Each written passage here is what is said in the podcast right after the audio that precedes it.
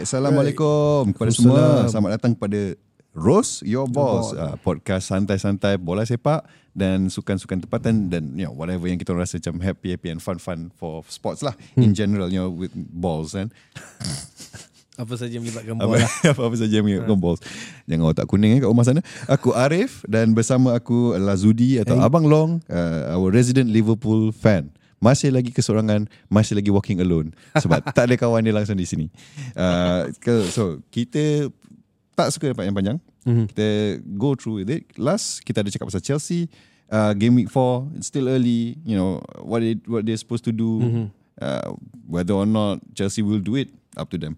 But one, kita ketepikan. Chelsea tak penting. Ya, Chelsea tu. Cameraman tepi. kita, kita tolak tepi. Macam cameraman kita kat belakang kamera, kita tolak dia ke tepi. So, kita fokus pula dekat Arsenal and Man U. Man U. Big game. Betul. At least for early season, for me at least, big game sebab aku peminat Arsenal. Untuk Zudi, peminat Liverpool, mungkin you know, Man U kalah, dia happy. So, congrats. 3-1. 3-1. 3-1. Nampak macam besar. Nampak macam besar 3-1 tu. Tapi on the field, in the TV, berdebar aku. Bila aku Betul. tengok. That whole game. Sampai kan tahap aku punya macam, uh, adalah kenalan aku seorang peminat Liverpool juga. Dia Okay. kata, oh dah lama tak tengok full game. Mhm. Tapi that game was really explosive. Okay. Arsenal dominate the possession. Mhm. Man U banyak main counter on the counter and yalah dia orang opening the score dulu which is uh, Rashford I mean it's Rashford Hmm. he is in form good for him scoring the goal but then Arsenal balas balik within a minute, Minit plus ha. 30 something kan. and then but, uh, and then Arsenal is back on track. But then the game kind of just stuck in that you know 1-1 for a while juga. Man U tak dapat nak buat apa. Man U tak dapat nak bolos through the defensive lah. Until minute yang hujung-hujung where they brought in fresh legs. Arsenal pula banyak peluang tapi tak nak masuk. You know Okay. for example like Havertz dia ada satu depan lah, depan gol and then dia macam oh sikit je dia touch and then diketepikan oleh Martin apa Lisandro Martinez. And then Saka pun dapat satu chance. Bila Jesus dah masuk dia dapat satu chance. Mhm. dia shoot direct kepada keeper. So to me macam it was it was weird lah. It's a, a great game. Betul. but lewat malam so aku macam tengah ngantuk. And then berdebar lagi. So aku sepanjang malam tu macam weh cepatlah habis menang ke apa. Game ni pun uh, Man U main lagi baik daripada game-game previous game dia orang. That's the thing about Man U though. Bila dia jumpa dengan Arsenal, regardless of where, dia akan Betul, perform. dia akan perform. Even during the time yang lepas uh, Sir Alex tu, dia macam, macam kind of shit. But lawan dengan Arsenal je, dekat Old Trafford especially, dia tiba dia akan naik. Hmm, That's just betul. how Man U is. It's just how big the rivalry is.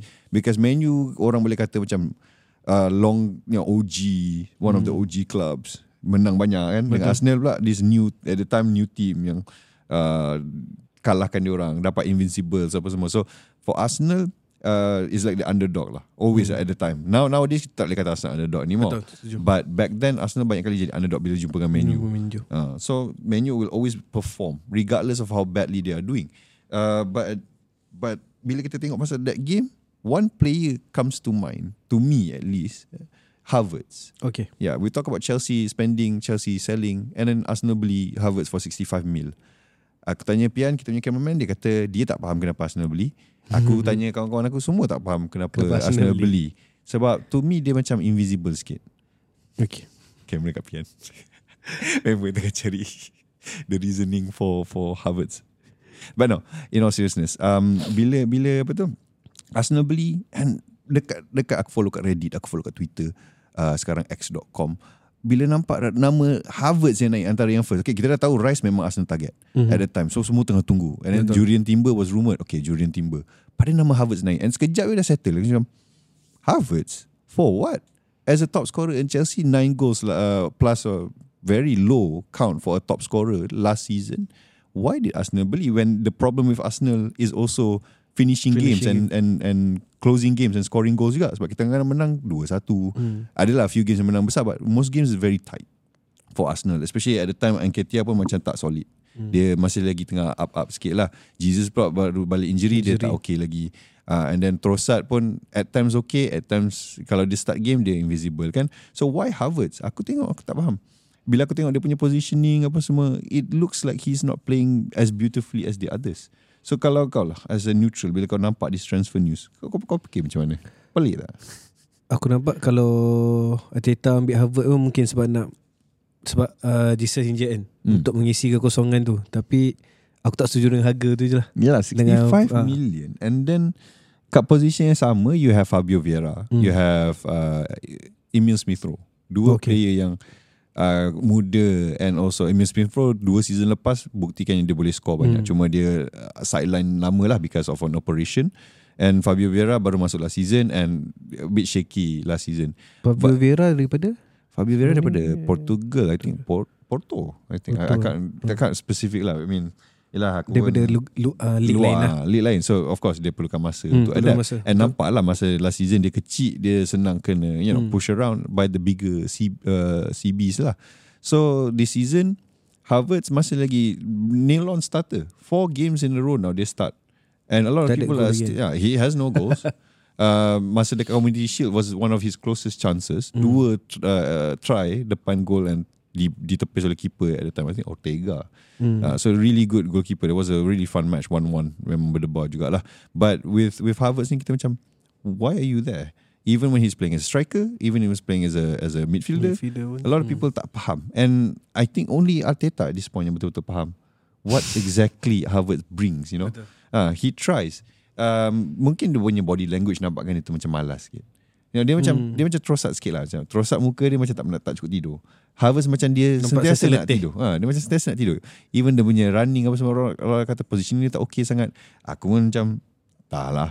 Uh, but Arteta seems to back him. And for me, as a fan, aku akan kata for now, trust the process. Arteta hasn't done wrong in the past five years. Hmm. Yang since dia masuk. But kalau kau neutral fan, takkan kau rasa dia just replacement sebab Arsenal dah ada dah replacement kat Hmm. situ. Ha, kau rasa in, in, in Liverpool terms, kau rasa ada tak yang this kind of transfer yang berlaku? Yang pernah berlaku macam ni, yang kau rasa macam, why did we buy this guy? And what is his use? And then dia asyik main juga. Ada ke? ke? Ataupun Liverpool so far tak ada. Kalau ada, tak ada. pun yang itu hari kenapa dia beli Arthur dan tapi Arthur pun tak dapat peluang main lah satu Atau game. Melo eh? Ha. Ha, dia loan. Satu Loan season. je. Ha. Lepas Lepas tu terus habis satu game je main. Bapak sedih tu. Hmm. Like those kind of loans are a bit sad lah. When you have like big names yang kau bawa macam should be your tonggak. Betul. But then tak jadi. But that it is what it is. Arsenal pun ada few loans yang kita boleh kata tak menjadi sangat. I think it was uh, one of the, uh, alamak, Real Madrid punya player juga tu seorang striker. Aku tak ingat apa nama dia. Bawa juga tapi tak jadi. Lepas pulang balik ke Real and dia, dia happy kat Real. So okay lah, good for him lah. Kita dapat Odegaard so good for that. But speaking of Havertz, that is one issue in a huge issue yang ramai fans bukanlah kata criticize. Some some Arteta out uh, yang kata Arteta ni eksperimentasi dia pelik-pelik sikit. Nah, for last season, especially bila ramai player dah injured, dia letak Thomas Partey as a right back. You know, Betul. Thomas Partey who is usually playing for DM. Hmm. Why? We're not sure. Uh, now we can see lah kenapa dia nak bawa macam tu sebab nanti dia akan invert ke dalam. Uh, but with Havertz kadang-kadang lah dia main dua DM so Rice dengan dengan Partey. Uh, that kind of exper- experimentation lah. Boleh boleh bawa good results boleh bawa bad results. Especially when it versus Fulham within one minute goal. Hmm, betul. sebab that that kind of experimentation Partey masuk ke tengah right back dia ialah Ben White and then ada kekosongan satu lompong besar yang masuk siapa yang skor Paulinho eh Paulinho Paulinho seterusnya Pereira. Ha. Pereira dapat skor uh, of, course Ramsdale pun buat buat silap juga lah ha. but that kind of experimentation brings a lot of issues you know? Uh, as a last season kita lawan Arsenal lawan Liverpool kau rasa macam mana? Does, does it, do do we need that kind of experimentation kalau lawan-lawan dengan klub besar ataupun kita just gunain something solid? I mean Better of course kalau nak untuk, kalah lah. untuk lawan yang club yang kita kau tahu lagi besar tu punya rivalry memang bukan masanya untuk eksperimen lah sebab Hmm. aku tak tahu aku rasa mungkin uh, Arteta ni terlalu nak ikut Pep sebab kita nampak I mean, Pep dekat yalah. Man City macam mana eksperimen dia Betul, tapi betul.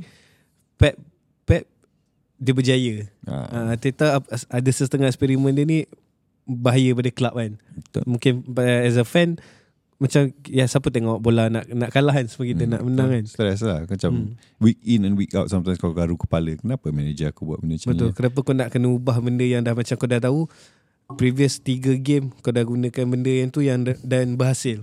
Tiba-tiba Tiba-tiba tukar. eh, nak tukar macam ah. Pening Pening. Klopp, Klopp buat tak ke Klopp yang aku tahu macam baru-baru ni eksperimentasi lah dia punya trend Alexander Arnold tu lah dia bawa ke midfield. midfield. Ha, dia- yang itu berjaya lah Hmm, sebab berjaya. memang daripada dulu pun orang kata Hmm, sebenarnya trend lebih sesuai kat midfield. midfield cuma Southgate pun buat benda yang sama kita cuma nampak. apa tu kita panggil dia time defensive mungkin dia di Hmm, dia turun, turun lah Hmm. but you know, a lot of people kritik juga yang trend tu tak bagus pun sebenarnya as a Hmm, defender and that's, betul. that's fine that's fine you know good criticism and it makes sense because kita tengok bila orang target belah trend senang juga lah bolos memang bolos. uh, but it is what it is uh, Liverpool they have strengthened but as a as a fan luar aku tengok masih ada kelemahan kat, kat midfield korang Midfield lah, masih lah. lagi lemah. macam Sedap. gitu-gitu je lah. Sekarang ni tak tak ada lagi yang betul boleh gantikan Fabinho uh, Fabinho Henderson uh, even though waktu Gini keluar pun sampai sekarang tak ada lagi uh, Hmm. player yang boleh gantikan tempat Gini tu. Betul betul. And then speaking of like midfield, we can see in the opposite end of the game, Man U. Mhm. I feel like Man U tak ada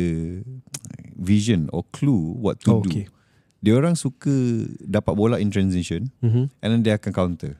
Oh. But bila dia orang pegang bola and team tak press dia orang, dia orang tak tahu nak buat apa. Dia tak boleh nak Ah. dia tak boleh nak progress the play. Aku tengok uh, macam Bruno Some of the players are very invisible. Aku nampak Anthony, okay, Mhm. Anthony ada. Um, Aaron Wan Bisaka is aku nampak simply because dia block Martinelli. Mhm. So it's always players yang good defensively, yang shine during the times yang Man U lawan dengan klub-klub lain lah. Except for Rashford because Rashford is just you know scoring goals. Uh, but in general aku tengok dia orang punya midfield dia tak kohesif. Okay. Even defensive defenses dia orang pun ah, sekarang lagi lah kosong. Hmm. Martinez uh, keluar masuk Harry Maguire. Hmm. Uh, Nah, Luke betul. Shaw long term eh Luke Shaw tak silap aku. So now dia orang tinggal Johnny Evans and Harry Maguire. Oh, yeah. So like pairing from Leicester one season after kemenangan dia orang dia orang beli and now now both of them are in Man U and that's also something yang macam kita boleh kata desperation in Man U Hmm. punya side because dia orang I don't know. A lot of people kata Ten Hag akan bawa something new.